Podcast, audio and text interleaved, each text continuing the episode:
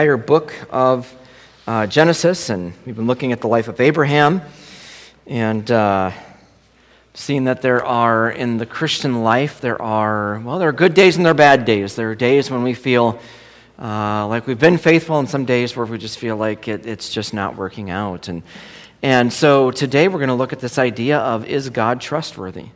Like, how do we trust God when it seems like his promises just aren't, aren't there? They're not realized. How, how do we still see the Lord uh, in his beauty in that? And so we're looking at Genesis chapter 15. I'll have it on the screen behind me. Uh, I invite you to look uh, at your copy if you have one, though. Uh, there's nothing like quite like having God's word in front of you. You might have a different translation, that's okay.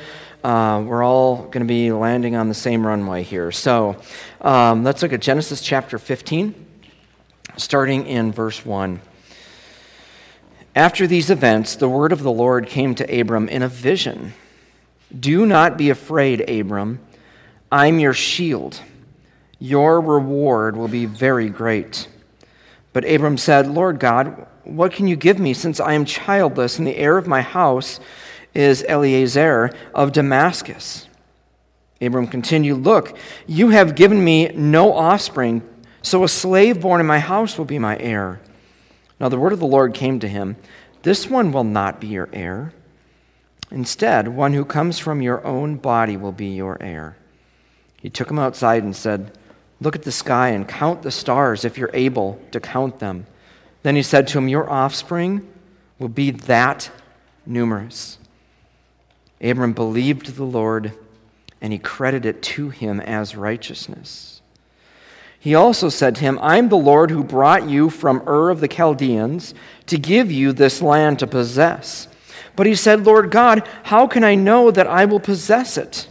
He said to him, Bring me a three year old cow, a three year old female goat, a three year old ram, a turtle dove, and a young pigeon.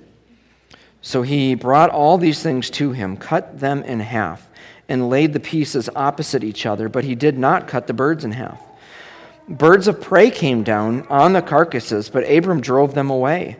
As the sun was setting, a deep sleep came over Abram, and suddenly a great terror and darkness descended on him. Then the Lord said to Abram, Know this for certain your offspring will be resident aliens for 400 years in a land that does not belong to them and will be enslaved and oppressed. However, I will judge the nation they serve, and afterward they will go out with many possessions. But you will go to your fathers in peace and be buried in a good old age. In the fourth generation they will return here, for the iniquity of the Amorites has not yet reached its full measure. When the sun had set, it was dark. A smoking fire pot and a flaming torch appeared and passed between the divided animals. On that day, the Lord made a covenant with Abram, saying, I will give this land to your offspring from the brook of Egypt to their great river, the Euphrates River, the land of the Kenites, the Kenizzites, the Cadmonites, the Hittites, the Perizzites, the Rephaim, Amorites, Canaanites, Girgashites, and Jebusites. Let's pray. Heavenly Father, where we have doubts and where we have uncertainties, Lord, would you give us assurance by faith? Lord, to take hold of those things that we can't see. And Father, we pray that through this, uh, this account of Abram and uh, his encounter with you, Lord, that we would be encouraged to see that you indeed are trustworthy, that you are worthy of our praise, and giving our entire lives to. And it's in Jesus' name that we ask this.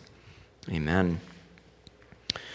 Well, promise is an awfully big word. Uh, it's only you know seven letters, but it's one of those rare words that, that sort of stirs the emotions. It, it, it lifts hopes. It, it brings trust. Maybe the word promise is a word that even brings up regrets for you. Maybe it brings up anger or resentment over a promise that was given to you that was never fulfilled. They never came through on their word. But whatever the case, promise is a very big word. There was a time in our culture when uh, promise meant much more uh, than it does today. uh, whether it was a large promise such as a wedding vow or, or a business agreement or something as simple as telling a child that you are going to spend time with them. There was a time when people meant what they said, said what they meant, and, and they stood by it. But in our culture today, however, we don't really take the word promise very seriously anymore. We seem to value the, the concept of a promise, but in all practicality, a promise is only good when it is convenient for the person who originally gave that promise.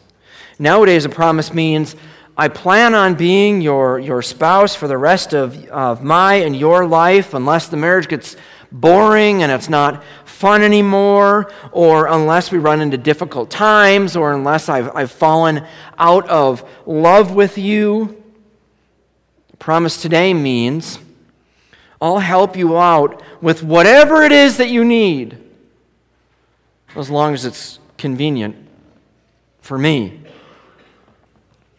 Nowadays, a promise is a not, it's not a binding commitment, it, it's, it's, it's lip service to make someone feel like you care about them when in all actuality, that promise becomes a liability when it starts interfering with who we want to be and what we want to do. Now, I'm not going to take a poll, but I would guess that the majority of us in this room have had times when we have experienced a promise toward us that was never fulfilled. And I'll bet we've all made promises that we haven't kept. It, it, it, this is just something that we have come to expect in our world today. Unfortunately, when we have come with these expectations, we extrapolate them onto the Bible when we approach it. And I would venture to say that many of us who are Bible believing Christians would say that they believe in God's promises that they are trustworthy and that they're true and they can be banked on. But yet, when a difficult situation comes our way, somewhere between what the Bible says and what our heads believe and our hearts are telling us, there's this disconnect. We intellectually believe that surely goodness and mercy will follow us all of our days, but when we get that diagnosis, when we get that phone call, when we hear those words, I don't love you anymore, our reactions show that we believe that God's promises are not bound up in every situation that we face. We give mental assent to Jeremiah 29:11 if you remember that verse. I know the plans I have for you. This is the Lord's declaration. Plans for your well-being, not for disaster, to give you a future and a hope. But when our teenager becomes pregnant or we lose our job or we lose everything that we have, those situations that uh, we thought that the, the Lord had for us, all of a sudden there's this disconnect. Where is God in these promises? And we're left with broken hearts and confused spirits. It's at that place that Genesis 15 meets us today. Uh, in this uh, account, there are only two people that we encounter Abram and the Lord God Himself. Abram has had quite a journey up to this point. He was a moon worshiper from Babylon, and God called him out of that darkness into his, uh, the knowledge of his grace. And though there have been hiccups in, in Abram's journey, and there's still going to be some hiccups that are going to come, uh, Abram has followed God in faith up to this point. Now, in Genesis 15, Abram, he's alone in the middle of the night. He is pondering what all of this history with God actually means and how it actually relates to him because he hasn't yet seen this big promise that God has given to him. And the clock keeps ticking, the calendar keeps turning over. God's hand has been evident up to this point in his life, yet it doesn't look like God is following through on these big promises. And I think that we can join Abram in uh, understanding when God's promises don't seem to materialize. It's easy to become afraid and wondering what if God does not come through? What then? And here, Abram is wondering God hasn't come through. Now what? And it's there that we find two things that we need to know about God and apply into our life. And the first is, is that we need to be honest with God about our doubts, our fears, or worries. Verse 1 God visits him in a vision and says to him, Don't be afraid, Abram. I am your shield. Your reward will be very great. Know, notice here that it's almost as if God is giving reassurance to Abram through a command. We typically don't think of commands as like an encouragement, but he's saying, Don't fear. Don't be afraid. Don't give up. Everything's going to be fine. My word is good. Don't worry. And he reassures Abram first with a, a promise of current protection I am your shield. What could be a better protection than the Lord as your shield? Because if you were to go into battle with a shield, you would only have one metal object that's in front of you. But yet, when the Lord is our shield, He encompasses us, us all around. So our sides are covered, our front and our backs are covered, our top is covered. God is our shield. And he gives them a promise of future reward. Your reward will be very great. And Abram's response is a model by which I think that we could learn a lot from. Now look in verse 2. But Abram said, Lord God, what can you give me since I'm childless? And the heir of my house is Eliezer of Damascus. Abram continued, Look, you have given me no offspring, so a slave is uh, born in my house will be my heir. And you might look at that and say, How in the world can Abram be a model for us? Because really all it seems to be doing is questioning and complaining. How is that a model? But we need to see here that Abram is displaying a trust by laying everything bare before the Lord. He is letting everything out. He is showing faith not by holding back his thoughts and emotions, but rather by uh, expressing them. He is displaying a faith in God by laying it all on the table. He's completely bare. He's completely exposed. God knows everything. And now God is hearing his heart. It's as if Abram is saying, I trusted you, God. I left my homeland. I left my father's house to somewhere in the middle of nowhere. I've set up altars. I have worshiped you. I, I almost lost my wife. I took my life into your hands. You have brought me this far but I don't have anything to show for it. Yes, I'm wealthy. Yes, I have all of these, these uh, possessions here. But if I don't have a son, none of this matters. None of this matters. If I don't have a son, which uh, then what kind of a nation is going to come from me? If I don't have a son, how can I believe that your promises are true? And I wonder if Abram's sentiments sound familiar to you, even if it's in the quietness of your heart. If I lose my job, I have no idea how the bills are going to get paid.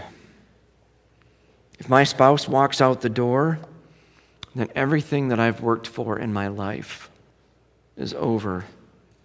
If I can't get my child to trust in Christ, then there's obviously something wrong with my faith. You see what's happening here? Is that we always want to have something tangible to place on God's promises, something that we can see, something that we can feel, something that we can smell, something that we can taste, something that proves to us, gives us evidence that God is indeed coming through. And we're let down when these certain sensory expectations aren't met.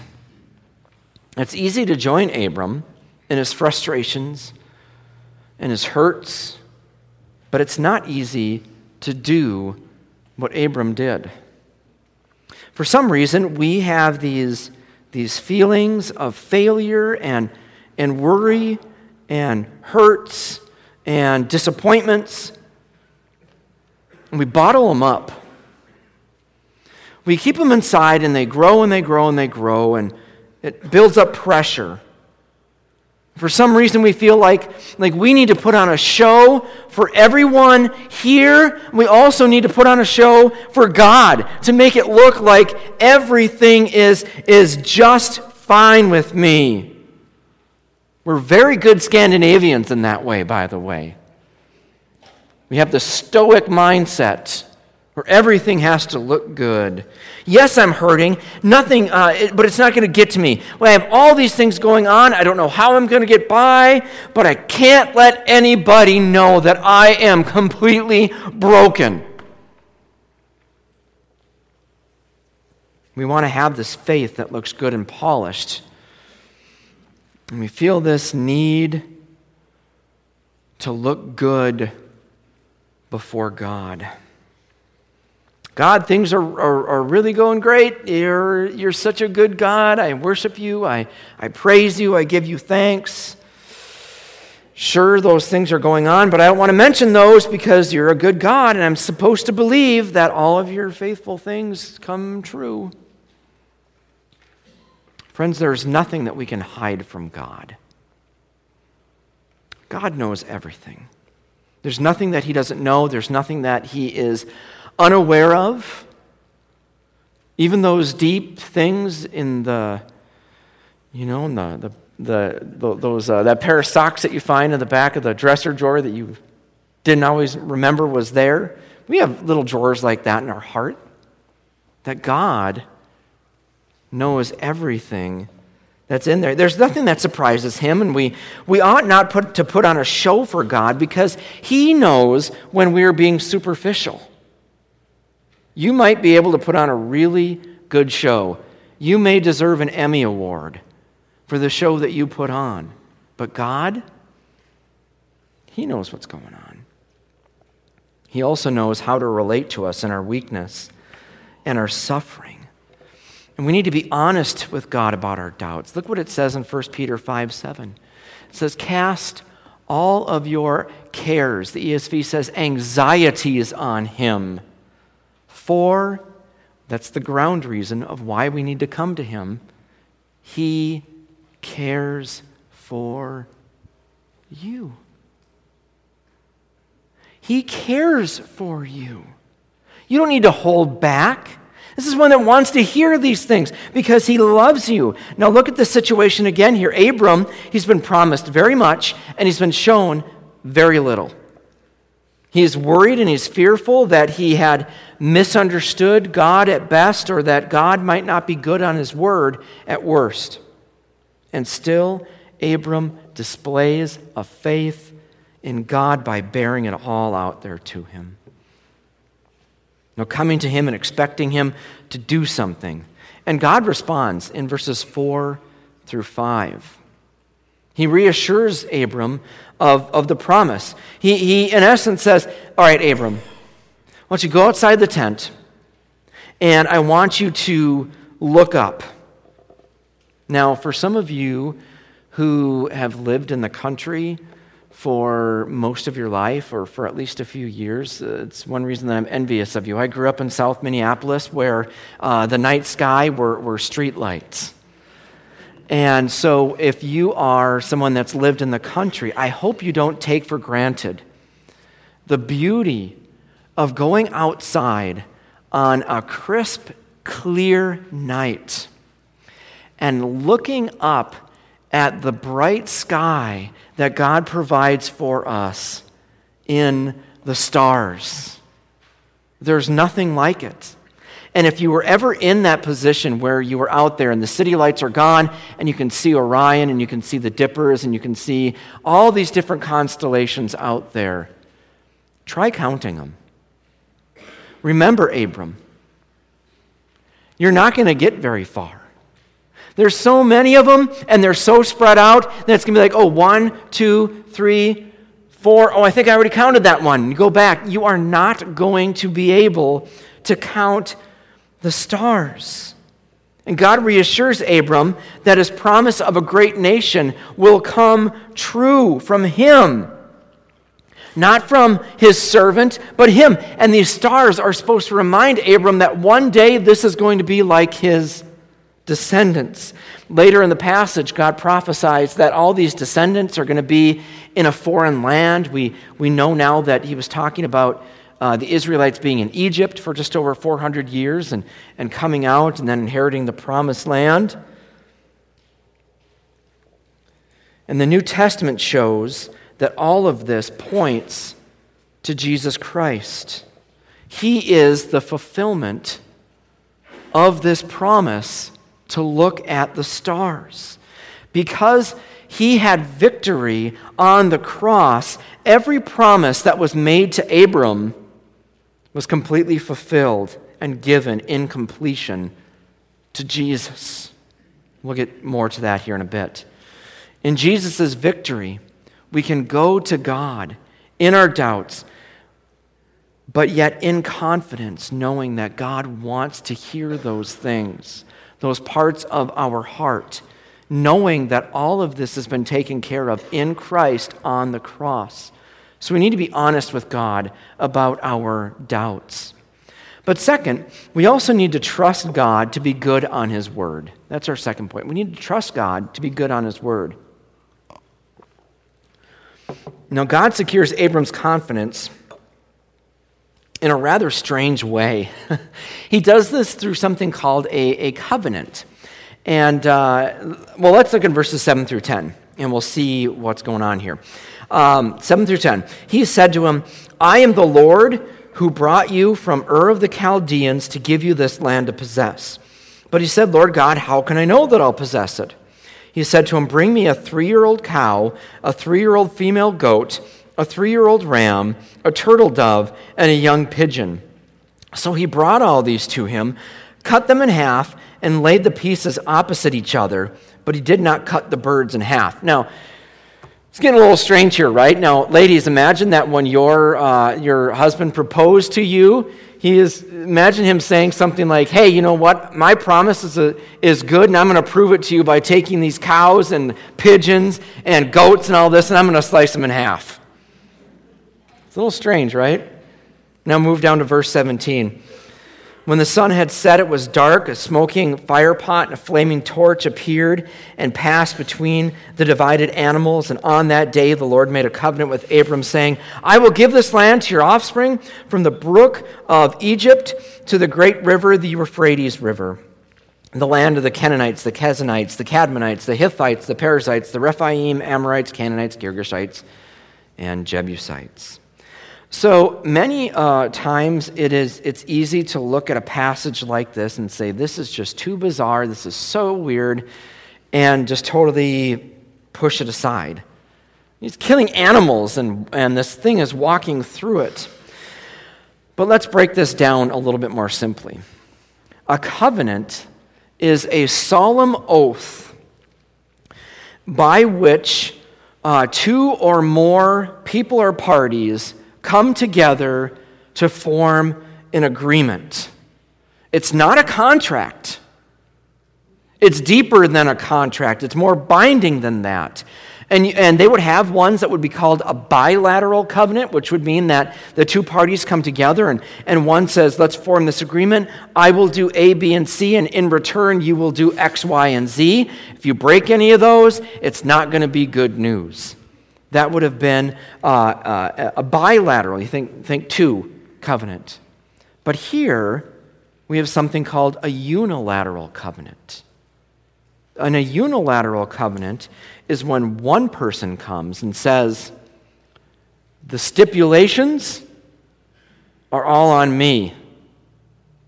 I am bearing the responsibility for all of the stipulations that are going to come. Now, in the ancient Near East, when, the, when a covenant was cut, that was literally how they said it cutting a covenant. Two people would walk through these animal carcasses. Here, only one does. Why is that? Uh, is, what is basically going on here is that God is saying, I'm going to do X, Y, and Z, and you have no obligation to keep uh, these things that I'm putting out there. The responsibility is with all on me. So, so uh, God is essentially uh, setting up a unilateral covenant, which He's saying, I'm giving you all this land I am giving you uh, a, a people that's going to come from you. You can't earn it. You can't get it for yourself. You can't buy it. Only I, the Lord your God, am able to give it to you. And now God solidifies this in, in a way that's completely foreign to us, but not to people in Abram's day. Again, it was called cutting a, a covenant. They have all these animals that are sliced in, in half, and they would walk through symbolically saying, if these stipulations are not met, let what happened to these animals happen to me. And so here God is saying to Abram to separate these. And all of a sudden, this, this fire pot and this flaming torch shows up, right? And they walk through these dead animals. These are visual manifestations of the Lord. This is how God is showing up here. And by walking through these cut up animals, the Lord is saying, Let me be slaughtered in two if I do not keep this covenant with you, Abram. Now, the ironic thing here is that you and I are finite. Someone comes with a sharp enough sword, you and I, we can be we can be sliced in half. We're tangible, we're material. We, we can, those things can happen. But God, the Bible tells us that He is spirit. The Bible tells us that, that he does not have a body. He cannot be separated in, into two. So, essence, uh, in essence, God is saying that my word is so strong that if I break it, you'd have to separate me, but you can't do that. My promise is so great that if I broke it, I would cease to exist. And at that, all of the questions and all of the worries and all of the fears that Abram had, they stopped and Abram surrenders. And he trusts God's word. So, what in the world do animal carcasses and a flaming pot walking through them, what do they have to do with us? How does this, this covenant that God gave to Abram now translate into blessings overflowing for average Joes and Janes like, like you and, and, and me? You know, you and I, we might not have nations that are going to come from us, but the Bible tells us that God deeply desires a relationship with every single one of us. He recognizes his own value and his own worth and his own trustworthiness. And he desires for you to see that in him. But there's this chasm between us and God. Instead of worshiping him, and loving Him as He has created us to do, we, we worship lesser things. We have consciously rejected Him. We've, we've hurt others. We've, we've been hurt by others. We do things that we know we shouldn't. The Bible calls this sin. And it's not just related to the things that we do, it's also the things we think, it's the things we say, and it's our very nature. Our very nature is corrupt. But because of God's great love, He initiates a relationship, a covenant with us, in which He bears all of the responsibility, even uh, the responsibility for the many ways which you and I have rejected Him.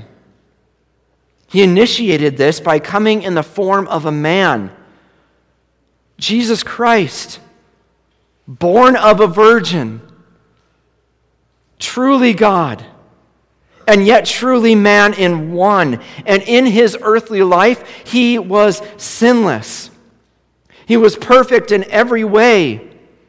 But the only way for you and for me to get right with God was for God to cut a covenant with us. And the covenant was cut for us not through the carcasses of dead animals, but the covenant was cut for us on a rickety wooden cross in which Jesus bled and died on our behalf. Whereas you and I, we should have been the ones that were cut up for not holding up our end of the, the, the deal in his act of self sacrifice Jesus was saying, I am taking all the responsibility of, for this covenant. I willingly lay down all of this so that you can be at peace with my Father. Everything that we have thought, said, and done, all of those regrets, all of those mistakes, Jesus took responsibility for. Isn't that something? And he died, was buried. Three days later, he rose from the dead. And after 40 days, he ascended into heaven, where he faithfully upholds this covenant with holes in his hands and holes in his feet, reminding him that this covenant is still binding and will be forever. And all of this is given to us freely. But we can only receive it by faith.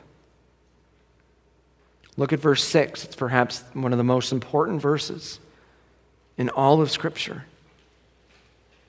Abram believed the Lord, and he, meaning the Lord, credited it to him as righteousness. This is the greatest news that you are going to hear today. You're not going to hear this on KARE 11. This is better than the Vikings rebounding and winning the Super Bowl. This is the best thing, that, this is the best news that you could ever encounter. We who were unrighteous and separated from God, our Creator, have been restored through Christ Jesus. His life, death, burial, resurrection, and ascension. It's given to us. That is, we, when we boldly go before God, you and I are acquitted, not because there's anything inherently good about you or about me but because Christ bore the responsibility on our behalf. He, uh, God then attributes Christ's goodness to us. So that when God looks at us, he doesn't see our unrighteousness, but rather he sees the righteous works of Christ covering us. And the only way that we can receive that is by God's grace through faith. Ephesians chapter 2, verses 8 and 9.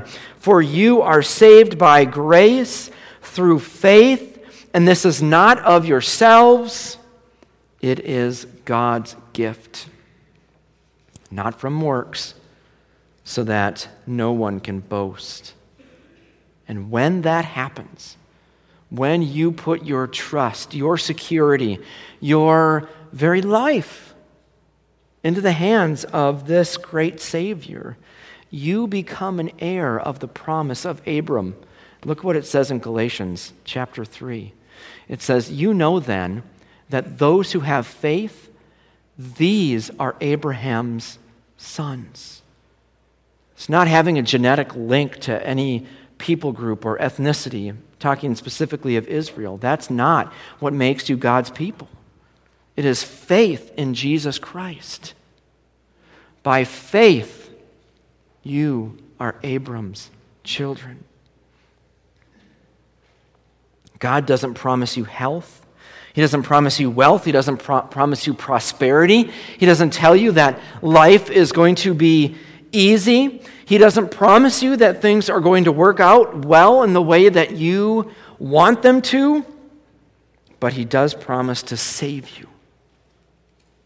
And He does promise to deliver you which in the end will be better than anything that we can imagine. He promises to sustain you, and it's guaranteed because Christ went to the cross and cut a covenant for us in his blood that cannot be undone. What better news and what better thing can there be to know that whatever life throws at you will not have victory? What better news is there? than that. We have a very real, present help in time of need in Christ Jesus, and there's no greater joy than that. The question is what are you going to do about this? This is laid plainly before us. We have life and death set before us. Are you going to take God at His word and trust that His promise is true, that He cut a covenant in order to save you from your sins and to empower you to be His child? He doesn't empower you, He makes you your child and empowers you to live for Him. Is your God the God of Abraham, Isaac, and Jacob, the one that is trustworthy and true? Is your God the one that you can bank all of your hopes, your fears, your worries, your misperceptions, your failures, your sins, your, your good times, your joys, your struggles, your regrets? Uh, do you believe that this God is trustworthy to give all those things to? You can bank your entire eternal destiny in it. God is trustworthy and true. But Will you trust him today in faith? I pray that you do. Let's go to him together. Heavenly Father, Lord, we, we desperately need you. Lord, we have gone our own way. Just as Isaiah has, has told us, Lord, all of us are like sheep that have gone astray. We, we've gone our own way, but yet in Christ Jesus, Lord, you cut a covenant for us in the body and, and blood of our Lord and Savior Jesus Christ. And so, Father, I pray that if there are people here that are straying from you, or maybe don't know you, Lord, that they would see that indeed uh, Jesus has done a great thing for them. Father, would you give us faith today? Would you give us that gift? And as we take this time to celebrate what Jesus has done for us, Lord, would we be grateful and would we go from here to live and serve you all of our days? And it's in Jesus' name that I ask this. Amen. Our Lord God cut a covenant with you and with me. And once a month, on the first Sunday of the month, we come together to